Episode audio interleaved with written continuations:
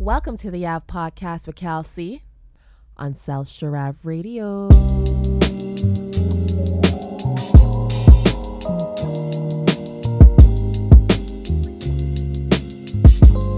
Welcome to the Ave Podcast. Um, so just before we begin this, uh, my episode on Joel, Ja, Jimmy, and, and Jokic, um, I do want to express one thing really quickly without getting into um, too much of his business, but um, the podcast has been a little sporadic the last couple of weeks or so. Um, without airing out all the details, um, kind of going through a family situation right now. So just trying to get that resolved, or in the midst of trying to get that resolved. Uh, the podcast has been a little sporadic. Um, I'm still kind of going through it right now. I'm hoping by the finals, it'll kind of be, you know, putting out regular episodes as normal. Um, and there will be more interviews. Everything's kind of been put on hold for a little bit while I get this stuff resolved. But um, but I just want to share that with you. So I do apologize that the episodes, especially during the playoffs for the basketball fans that haven't been, you know, hasn't been coming out as much. That is the reason for it. Um, so I'm hoping that, you know, I will have at least a little bit more. I would say by the finals, I should probably be back up and running. Um, but I do want to share at least a few thoughts because so many things has been happening, um, you know, during that uh, my last episode, especially regarding you know, the Spurs winning the number one pick. I mean, who couldn't see that one coming? and they're going to get Wembanyama, you know, Portland getting the number three pick. And you're hearing all the rumors of, of Toronto, you know, hopefully being in the mix for that, that third seed. I would love for us to get Lillard, but it seems like we may be getting a Scoot instead, which, you know, possibly, which, you know, if that trade goes through. And, you know, I'm okay with the rebuild, you know, especially in light of the last podcast you know, I'm not mad at the at the at the the definite retool, you know, and getting younger players and possibly getting a star, you know, or a superstar that can grow with us for the next five to eight to nine years or so, depending on how long you can hold on to that contract. Um, so I'm okay with all of it in that aspect, but um, but I mean, there's so much been going on the last couple of weeks since we aired. So that, you know, I feel like I have to jump in and share at least a few minutes, at least. Um, so you know, I, I, will say that I should be back. At least I should have at least a episode next week. But if not, it'll definitely be the week after. Please just you know just keep keep checking the feeds. Um, you know, check the website for any updates in terms of episodes. You know, wherever you listen to podcasts, you know, continue to check that as well. So you know, I appreciate your patience with me dur- during this process, man. I thank you. Um, during the last two weeks, I've been looking at everything here, and there's been you know, many central characters throughout the playoffs, as there, as there always is, right, in any sport. But for me specifically, there's been, I would say, four central players for me that I want to focus on as storylines, you know, within the last month or so, especially since this playoff started. And, you know, the other day I was, um, I forgot one of the movie channels I was watching, but I was, was watching Boyz n the Hood, right? And this is a John Singleton was a director. You know, rest in peace to him. You know, he's done great content over the years, put out great work. I spent about five or six episodes on a snowfall snowcapping series that you can go back and double back on if if if you haven't watched the last season of Snowfall. You know, that was his baby. It works within the same vein of of everything that he started from, which was Boyz n the Hood. And you know, I remember watching that movie when it came out when I was younger, and you really felt for the characters of the movie Doughboy, you know, Trey, you know, everything that uh, you know, Trey's dad was was teaching him. And as an athlete, you know, especially back in them times when you know you're having your dreams of playing basketball and everything else, you know, you gravitated towards Ricky because Ricky wanted what we all wanted at that time, a scholarship, right? And watching him run down the alleyway with the shooter that guns him down with the rifle in his back, most athletes during that time you know, felt that. You know what I mean? Because it's like, man, this guy just lost a scholarship. We know this is a movie, but we all usually gravitated towards that. Who, who would think that an athlete watching that movie will gravitate towards a shooter? And I say this because, you know, I, I guess is a, a, a, segue, I should say, towards Ja Morant. But, you know, I'm not saying Ja, ja Morant's a shooter or anything, but who would think that you know, he's watching that movie and he's more gravitating towards the, the guy with with the rifle in his hand. Go figure, right? and I don't know making a joke here, but I mean with with Ja, and I, I mean I have to mention this. Like there there isn't much to to really say that's already hasn't been said many times. You know, this this story's been beaten to death in the last you know few days or so since the weekend since it's come out. And you know, even at even when the first time it's happened, you know, I didn't have much to say because uh, it was obviously so stupid. You know, the first time to beat it over the head as a podcaster and a media type, just to me, it just made no sense at that point. It was a no brainer. It's a no brainer in terms of what he did wrong. It, it, it almost made no sense for me to dive to deep dive into it anyway. I did mention this in an earlier podcast. I think it was the uh, the State of the Raptors address when this initially happened. You know, we definitely got into that a little bit you know, when you combine all that with all the incidents from the summer in terms of, you know, getting to that fight with the kid and, you know, allegedly flashing the gun, you know, for running up on finish line to uh, to defend his mama with eight or nine people with him, you know, to running up at his sister's volleyball game with with a crew with them and and breaking phones and intimidating people. Okay, fine. Serve the suspension. Just be contrite. Don't do it again you know, and just keep this moving. And the whole I'm going to serve, going to get counseling, and you're cured after four days, we all agree that was total bullshit. We know that. Because obviously it's super duper rare for that to click in that fast if you're serious about counseling. Normally that takes weeks, you know, at minimum.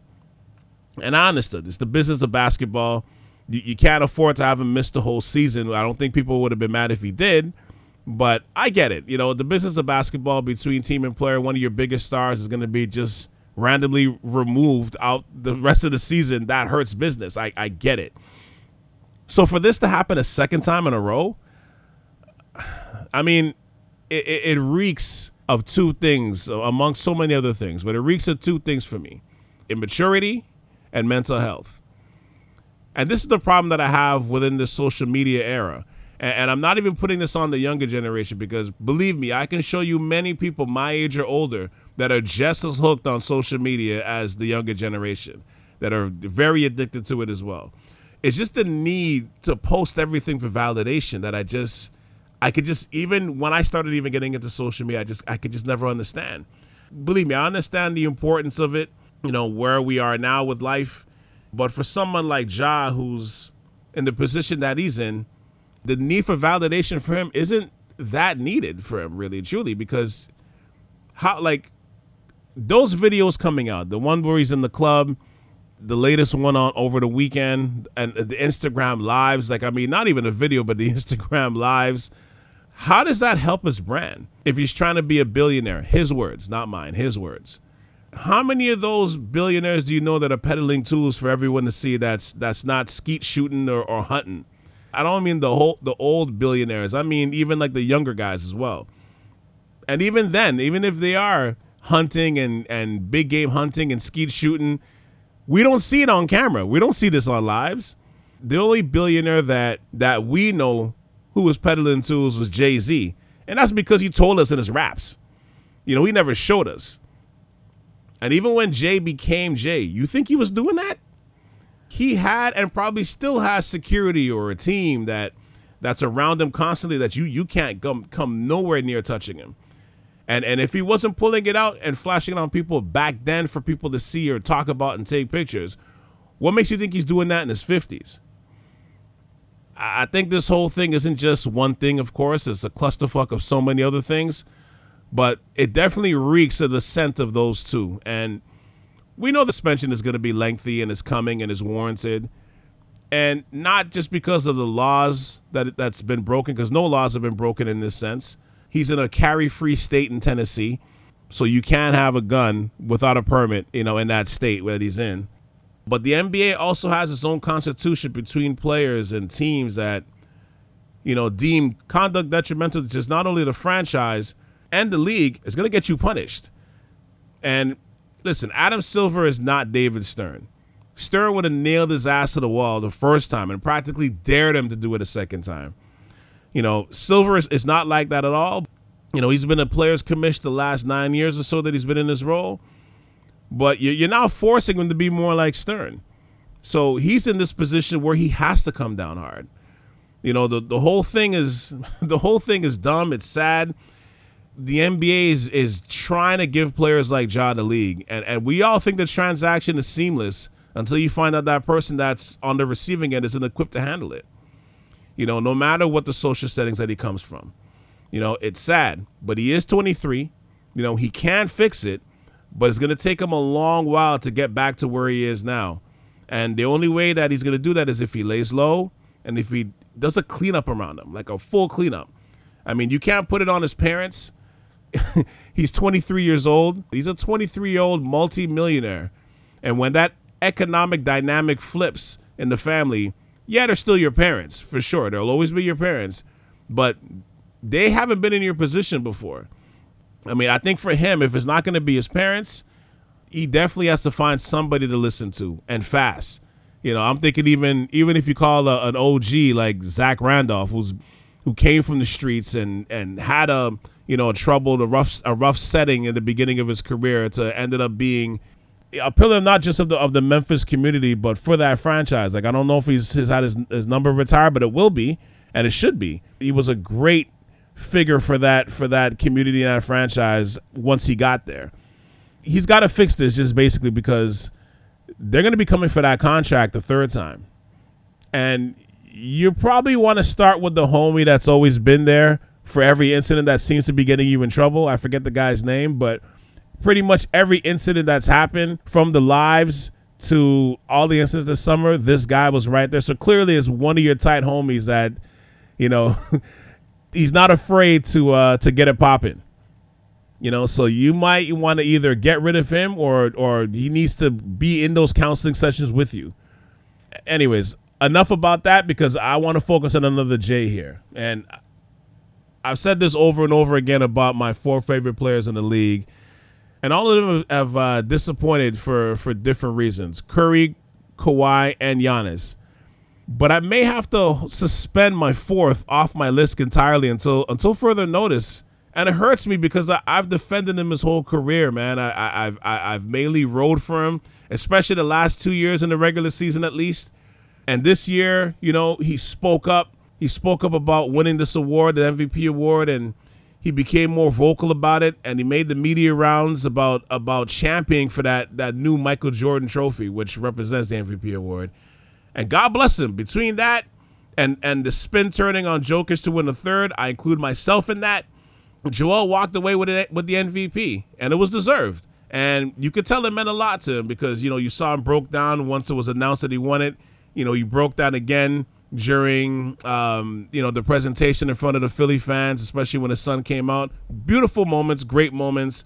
You appreciate that. You know, everybody wants to their athletes to play it cool, but I I like them to be human sometimes, man. And and you know, seeing him break down like that during that moment, I mean, you know this this means a lot to players. It's life changing. It's great, right? Especially when you hear the story about how we even discovered this, the the sport in the, in the first place. It's actually amazing.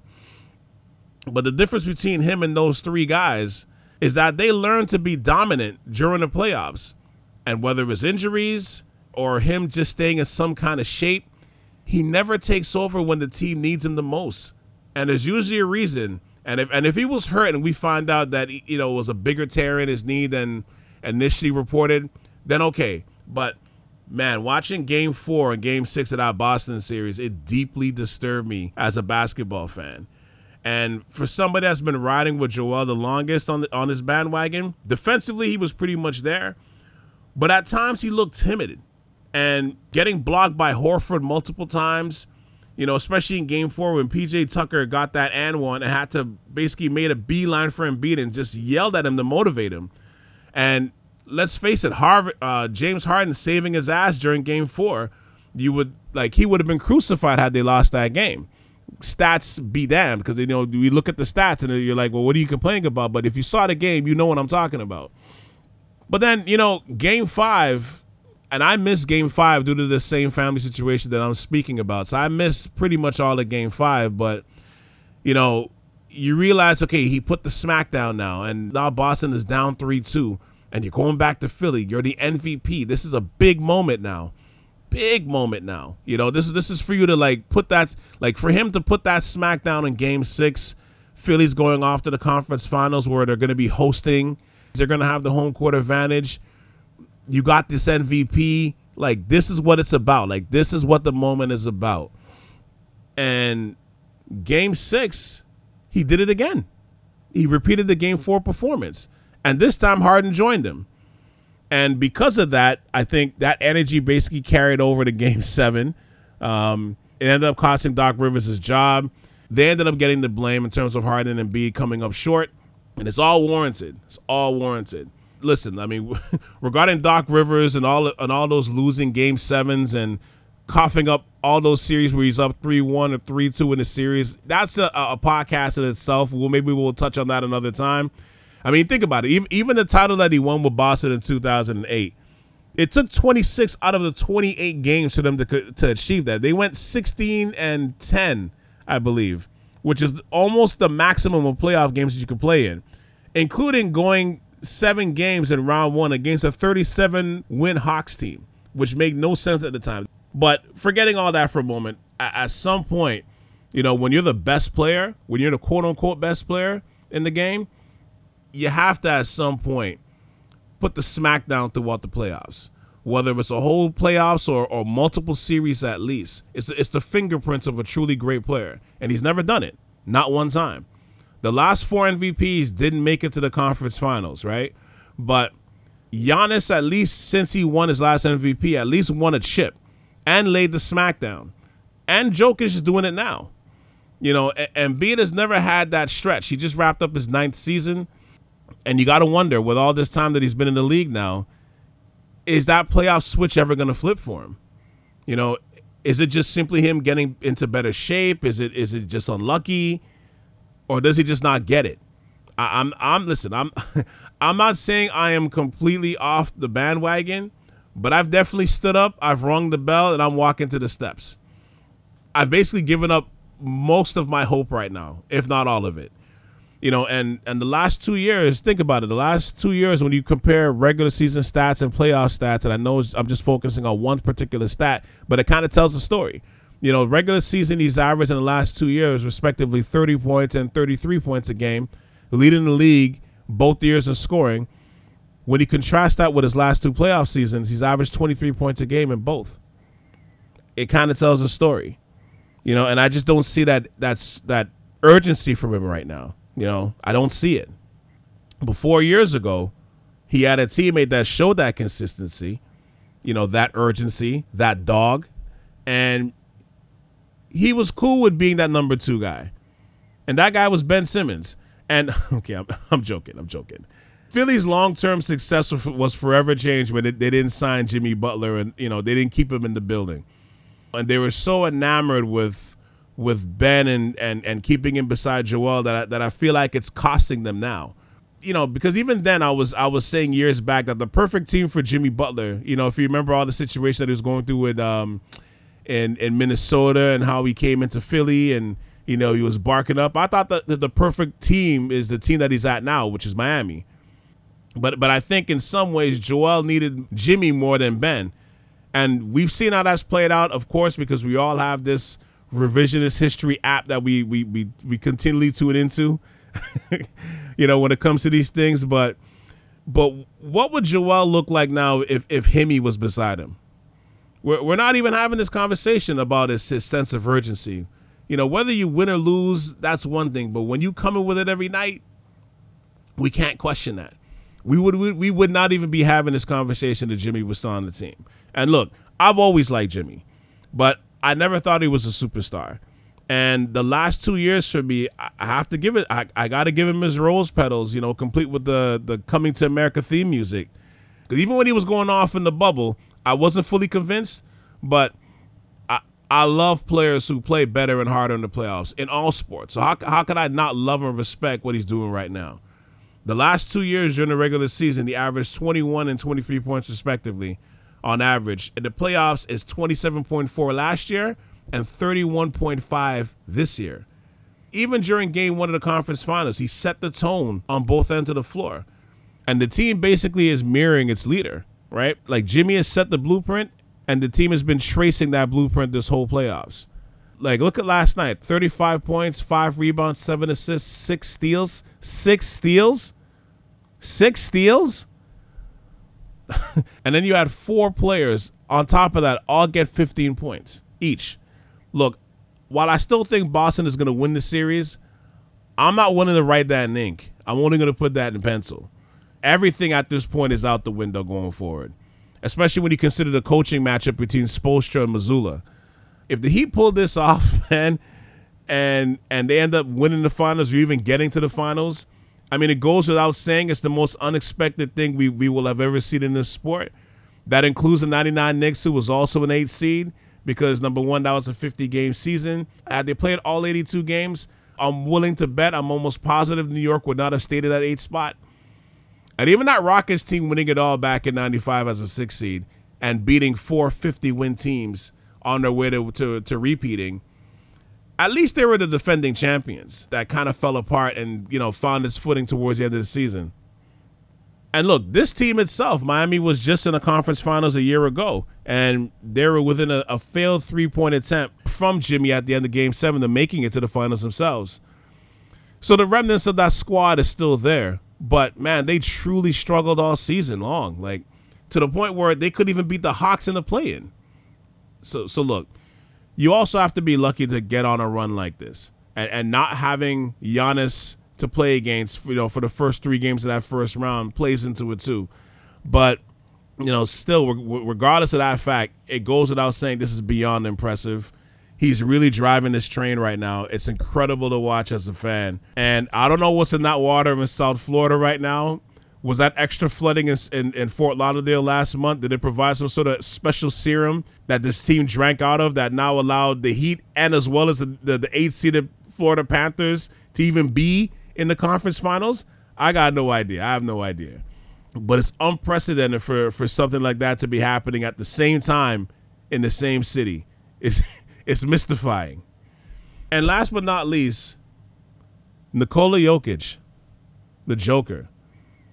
And don't get me wrong, I love Jokic, but part of the reason why I was so mad at, at um at Embiid was because, especially after Game Four, I'm watching his performance in Game Four, you know, Game Four and Game Six, sorry, and and I'm countering that with with Jokic, who played the same night, and I'm watching Joker just go ape shit on Phoenix, and it wasn't just the stats, it was just the effort, it was the the the urgency that he played with the the sense of the moment of just of just knowing that he has to wipe this team out. So that energy, the team followed. Like his last five games, I want I, I gotta like the last five games. I want to make sure I read this correctly. He had 30 points, 17 assists, 17 rebounds, 53 points, 11 assists, four boards, a 29, uh, 13 and 12 triple double, followed by a 32, 10 and 12 triple double, followed by a 34 21 14 triple double in game one of the conference finals. I mean, that says everything in terms of urgency, sense of the moment. It jumps off the screen when you watch him play. Right now, during the playoffs, he's averaging 31, 13 and a half boards and 10 assists. He's averaging a triple double, like a dominant triple double this whole playoff so far. And it doesn't seem like this train is slowing down there's very few places you can make him uncomfortable. You know, he has the gaudy stats, but he doesn't exactly need it to win. You know what I mean? Uh, it's it's crazy to see where it's like as a superstar, especially those moments like a Shaq, for example. Like you were running that ball through Shaq. Shaq needed a ball. Shaq was getting 35 to 40 points, especially when it got closer and closer to the finals. You know, but what somebody like like Joker, like if Joker has 14, 15, and 8 and the team wins by 20, he's good. The team runs through him, but not in that Luka Doncic sort of way. Like he's fine with the hockey assists. He moves through that energy. He's, he's good with that, but he can still dominate the game. And his team is deep. They're hungry. It just feels like it's their time. And yes, they got to watch out for the Lakers because the Lakers are playing great.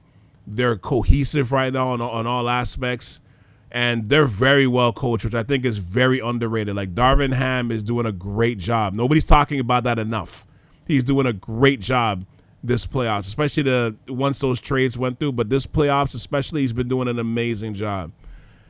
But it feels like Joker is like is ready to do this. Like think about it. The last two MVP seasons, he was missing his two best players, And some of that voting was not just on this great play, but based on look at look at how he's carrying these guys, the team that that that he has left with him, and look what he's doing with everything he's, that he's got.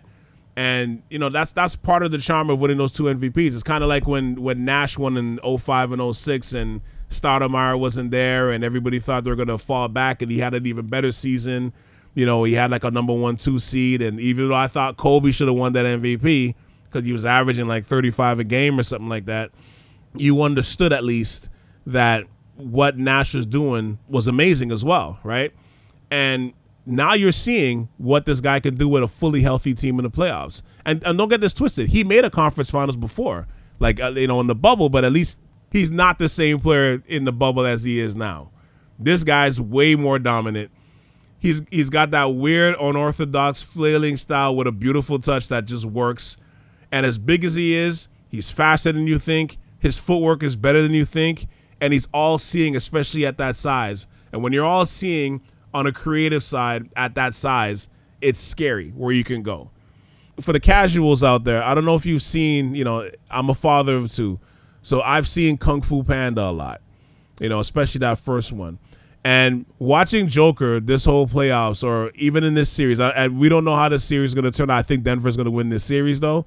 But when you watch Kung Fu Panda and they let the tiger out, and the tiger finally meets up on on Kung Fu Panda, he's trying to get the scroll that's going to make him this completely legendary villain. And he's looking at Kung Fu Panda and he's like, "You're the guy." You're a panda. You're a fat panda. That's how I feel like most casuals are looking at this. Like, how is this guy dominating LeBron and, and AD at least in game one? Like, how can they not stop this guy? But to me, he's, he's the Kung Fu Panda right now. I'm not saying he's fat, you know, but you look at his body, you're looking at it and you're just saying to yourself, how, like, there's no way this guy can barely jump over a phone book. How is this guy destroying the league like this, especially the playoffs like this? And you know, it always speaks to, you know, the aspect of fundamentals, right? This is where, you know, for years I used to always argue with, with people about athleticism versus skill set. And I always said I would always, always, as, as long as I watch basketball, as, as long as I watch sports, I will always take skill set and fundamentals over athleticism any day of the week because that carries you further than your athleticism. And we're seeing it right now, right? You you put that with heart, with urgency, with effort. There's no telling how far you can go, right? And I'm not saying you can be a superstar because this. I mean, he's truly unique, but fundamentals in any aspect of life will take you further than your athletic gifts or your talent, right? Like when you you combine the fundamentals and you and you master the craft of what it is you're trying to do. Now you put that with talent, psh, it's over. So who cares? And I mean, in the game of basketball or in sports, even if you're not the most athletic, that doesn't matter because if you mastered everything else, who can stop you? Nobody knows where you're gonna go but you. That's all you need to know, right? So I don't. Like I said again, I think Denver is gonna win this series. I still think it's Denver and Boston gonna be in the NBA Finals. We'll see what happens there, but I mean, this series is gonna. Both series actually is gonna be really fun to watch. Um, but I'm interested to see where Joker takes this because, like I said, the last two MVPs, you know, he took a lot of flack this season, and I'll I'll throw myself in there. He took a lot of flack this season about you know possibly winning a third, and I think this is how you shut everybody up. You know, if you're walking away with the with the Larry O'Brien at the end of the day in the Finals MVP, um, psh, it's that Kanye West song over and over again. You can't tell me nothing, right? That's where we go from here. So you know, um, I'm to wrap up for now. You know, thank you for listening to this podcast as always. You know, I appreciate you guys uh, for tuning in as always. You know, make sure you check out and subscribe to the podcast wherever you listen to the podcast, especially on SouthShirav.com. Hit me with those five stars. I need those five stars no matter what's happening. I need the five stars. Click on it, please. It drives the future of the show. I appreciate you guys. There's going to be more interviews and and more episodes coming down the pipeline. I promise you. Um, but like I said, if I'm not back next week, you know, due to this situation that I'm dealing with right now, I will be back the following for sure. But I should be back with at least a short episode at the very least next week. You know, talking about the rest of the uh, NBA Finals or anything that may pop up that you know we can't avoid and we got to discuss. All right, so I appreciate you guys for tuning in. Once again, my name is Cal C, and you just tuned into the Ave Podcast right here on South Shore Radio. All right, until the next one, we out.